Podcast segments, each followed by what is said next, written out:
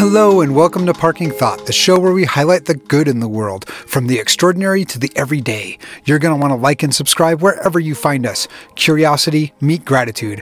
My name is Jacob, and I'm glad you're here today.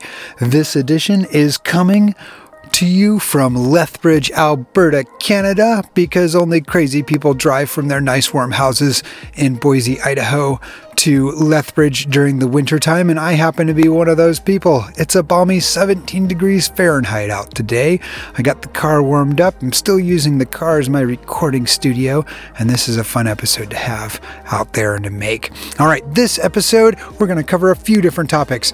We're going to title it YouTube Banning the Blockchain. We're also going to do a curiosity spotlight. And before we start off with all of that, it's the end of the year, so you're going to see a lot of end of the year things going on throughout the media that you consume. And so we've decided that for this week, we're going to give ourselves fake end of year awards, as if this podcast had earned an award. So today we have earned, or we're pleased to announce that we have earned the Herkimer Diamond Award. Yes, the prestigious and totally fictitious Herkimer Diamond Award was given to this very humble podcast, right, as part of its 2019 debut year. It's a great honor to have this award. Those of you who are unaware, the Herkimer Diamond refers to a quartz crystal that was found in Herkimer County, New York, back in the day and got an interesting nickname. Now, on to the big meat of this episode. Let's talk about YouTube banning blockchain. That's a catchy title because there's only so much space I can put on the thumbnail. What YouTube actually did is they didn't ban the blockchain. What they did is they updated their algorithm. So, YouTube, we need to remember that YouTube was not destined to become what it is today.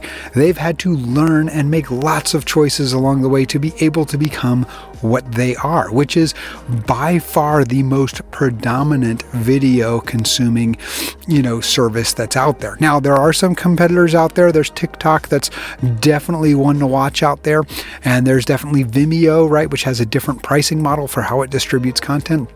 YouTube, though, right now is king. They did not end up that way, or they did not um, start off that way. They weren't starting off and destined to become king. They ended up becoming that way. And how did they do it? Well, they did that by a bunch of small changes, right? Remember, we've talked before, right, that the three basic parts of any system are flow, towards business value, right? Feedback and then continuous learning, right? Flow, feedback, and continuous learning.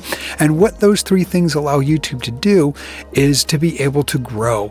And they not only did flow, feedback, and continuous learning like at six month intervals, they did them almost daily or multiple times a day.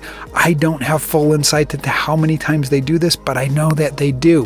What that means is they push out code that continues to update so that way they can live in the world that they're creating, in the environment that they're creating. Flow, feedback, continuous learning, apply. Flow, feedback, continuous learning, apply.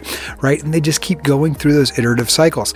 That means that even though we had holidays, they were still going through those cycles to be able to learn more and do more. And one of the areas that they decided to make an improvement on was the way that they manage content about cryptocurrency. Now, what is cryptocurrency? Well, let's talk about how um, so let's talk about cryptocurrency a little bit here. And, and, this is a brief, very basic introduction, right? You might have heard of Bitcoin before, right? The idea behind a cryptocurrency is the same way that your dollar bills have a serial number. And this is so basic, I'm actually intentionally getting some parts of it wrong, right? So if you are a crypto expert, this is not designed to insult you in any way. This is just designed for the regular listeners who might not be aware of what cryptocurrency is to be able to explain it to them, right? So, so here's how this works. Your dollar bill has a serial number on there. Well, what would happen if you could generate, all right, very, very unique um, dollars or items, right? And then be able to have the um, information about where those dollars or items are transacted on the internet shared publicly, right? So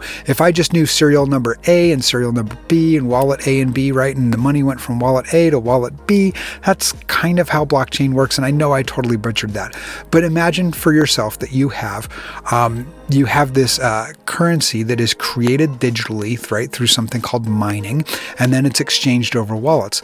And and the wallets are no different than the wallets that you and I have, except for that they're digital, right? The other beautiful thing here is that all of the information about what value transacts between anybody on that network is saved by the entire network, right? So it's called a blockchain, right? The blockchain is the underlying technology that makes it a distributed ledger. So it's kind of like if you were to have a record of all the transactions that Walmart makes in a month, right? And you were to publicize that, but you were to keep the information about, you know, all the people who are buying stuff, you know, private. Blockchain kind of works like that. I'll link to another video below because I'm obviously butchering this. Anyway, there's a lot of other people who spend their time on YouTube and are really popular discussing blockchain and what happens and what happens when you have a new currency. I mean, we live in a world, this is why I like this topic, right? We live in a world where you have more currencies available to you and you can use them just through your technology, through your device, right? Cell phones are reasonably inexpensive, right? And have really populated the world. Now, in the United States, we don't use blockchain technology as much. We don't use digital currencies. We don't use Bitcoin as much. Why? Because we have a banking system that meets most of our needs. That is not the case in, in parts of the other parts of the world. Venezuela does not have a stable currency or near stable currency. They do not have a good banking infrastructure. Blockchain technology, Bitcoin, and other digital coins are really doing a good job to help people transfer wealth, be able to exchange money or exchange their wealth so that they can have the goods to live and survive. Similarly, like blockchain technology can't get blocked by any sort of mm, censorship, right? It's very, very difficult to block blockchain technology, you know, and Bitcoin and these other coins that are out there, you know, through censorship. So, like, if I wanted to buy, let's say there was a band, right? I wanted to buy an MP3 from a band in Iran, okay? I can't do that legally using the US dollar but I could, if that band had a way of me being able to pay with Bitcoin or some other coin, I would be able to do it with that other digital currency. And that's cool. That helps to connect us more, right? So governments cannot get along, but people should get along, and we should be able to transact with whoever we want to. Now, YouTube updated their algorithm.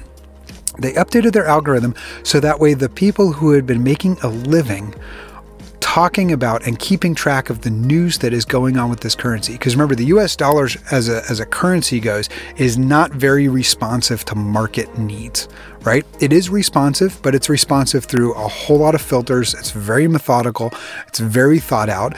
Some would argue that it's not a, the best system, regardless, right? In the the digital currencies respond to market in information very, very quickly. And so a group of YouTubers have been sharing that market information out there. YouTube updated their algorithm to block and ban nearly all of them. Nearly all of them.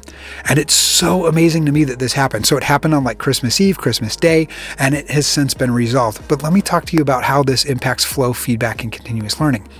What they were looking to do was block those channels, or we perceive that they were trying to block the channels that were giving financial advice, right? Hey, you should subscribe to this currency or that currency or something else like that, right?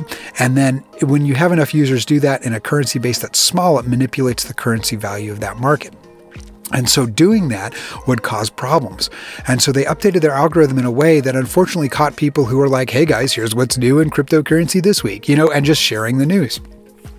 And so by doing that and blocking those channels and and minimizing their ability to make money and produce, YouTube actually sent a big notice and a message and a notification to their content providers, right? So we have flow feedback and continuous learning. YouTube learned, they got a lot of feedback, and they were able to resolve the issue and reinstate people's accounts. However, all of those accounts, right, getting accidentally blocked, especially around the holidays, right? When they weren't able, when the flow feedback and continuous learning loops are not as, as quick as you would like them to be, right? People do take vacation. So all of those YouTubers just got a notice, just got notified, right? Their information, their feedback information loop told them that YouTube has the ability to remove all of the work that they've been doing for the past several years. Now, if you were to get a message at your work that all of the work that you'd been doing for the last several years would have been categorically rejected, how would that make you feel? What do you think you would do with it? And so, flow feedback and continuous learning doesn't just apply to one entity in a system, it applies to all of the entities in the system. It shows how they are all connected together. And so while YouTube may have responded and learned and is growing, we do have the fact that they have just notified a large and influential base of people who make content that their content could be suspect in the future. Then what do you think you would do with that? Where do you think you would go? Do you think you would stay on that one platform, or do you just think that you would minimize the risk of losing that opportunity and start to distribute on other platforms? I I think I would distribute elsewhere. You know, this this show is distributed in several platforms. Instagram, because it's fun. That's where I've got my family, so they can keep abreast of what I'm doing, right? YouTube, yeah, of course, it's got the largest viewership that's out there. Why wouldn't it be on YouTube? You know, it's also on a few other um, avenues and things like that. And, and wouldn't you do that as well to minimize risk? So, this will be an interesting move as we move into 2020. This is going to be very interesting to watch how flow feedback and continuous learning are being applied by both YouTube on their side and also the content creators on theirs. And I think it's going to be a pretty interesting one to watch.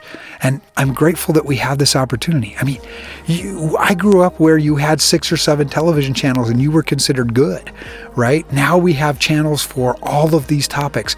Nobody would have ever covered cryptocurrency where they're generating hundreds of hours of information or content you know, a day on what cryptocurrency is doing. And cryptocurrency would have never existed. It exists now. We have more than one currency. We have more than one way to access our shows. I read the newspaper yesterday in Lethbridge. Oh my goodness, let me tell you, none of the news I would ever care about would ever make it through the editorial process to be in print. It just wouldn't because I care about these small things in the world that the rest of the world doesn't tend to really see. The pockets of how humanity improves. And a lot of that is in the tech space, but a lot of it is just with people. And the editorial process of how you get stuff into print doesn't cover that. What a world we live in where you can go find that. My Twitter feed is one of the happiest places on earth. Absolutely. A lot of people will talk about Twitter not being very happy. Mine, not so much. I follow some amazing people on Twitter, and the things that they do in life have me laughing and having fun. And now let's get on to our curiosity spotlight because we use Twitter as a platform to do that. So, our curiosity spotlight, I reached out to a gentleman named Hugh. He is a sysadmin, right? And I asked him how curiosity has helped him in his career. Pretty simple question. But you ought to ask yourself that question. And if you want to tell me how curiosity has helped you out in your career or in your life, you can reach out to me on Twitter or any of the other platforms that we're on. But Twitter's a good one. You can find us at Parking Thought. He responded back and said, Oh boy, that's a great question. It's also hard for him to answer. He said, It's been at the core of my career. And then he explained that he's been doing IT since he was 14 and before that, it was just figuring out how things worked. And so he grew into computers, and curiosity has pushed him further and further. And I love that, right? How many of us have taken what we're curious about and then applied that into where we are? Now, the other beautiful part of this here is even if you're someplace where you don't like to be, if you start being curious and asking good questions, you can build where you are into someplace that is a lot of fun and a lot more fun um, just by seeing the beautiful, wonderful, great things that are in the world around you. Well, let's wrap this up. This is the part of the show where I tell you that the best way to say thank you for this episode isn't to support us on Patreon, because that's not a thing. It's actually to share it with somebody else. Yes, the best way to say thank you for this episode is to share it with somebody else. And if you're joining us for the first time or only for this episode, we're glad you can make it. Want to stick around for the long haul? Then remember, this podcast can be delivered directly to your favorite device by using the subscribe links you can find in the show notes or over at parkingthought.com. We're also on the YouTube, the Spotify, Apple Podcast, and LBRY.TV.